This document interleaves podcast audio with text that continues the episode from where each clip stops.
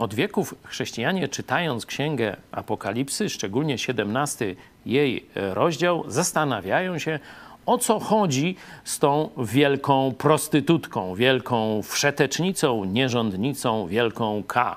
Kim jest ta e, symboliczna niewiasta cudzołożna. No oczywiście tam w 17 rozdziale jasny jest e, kierunek, że to będzie miasto na siedmiu wzgórzach, czyli no, Rzym dla czytelników z pierwszego wieku, to było oczywiste, ale to jest Rzym w przyszłości. Nie?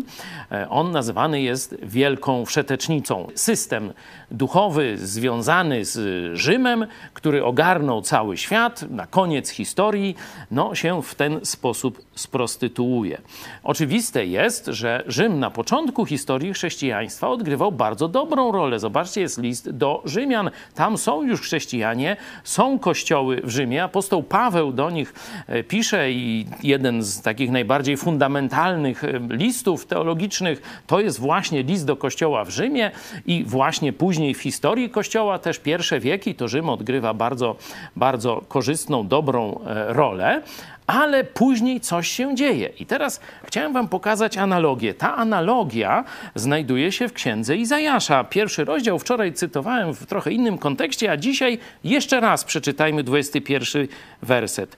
Jakąż nierządnicą stało się to miasto wierne, niegdyś pełne praworządności. Zobaczcie, mamy analogię to Jerozolima, stolica Żydów, stolica Judy. Była kiedyś wiernym miastem, a teraz Bóg nazywa ją jakąś nierządnicą się stało. Podobnie analogia. Rzym, kiedyś jedno z czołowych miast chrześcijaństwa, jeden z najmocniejszych kościołów.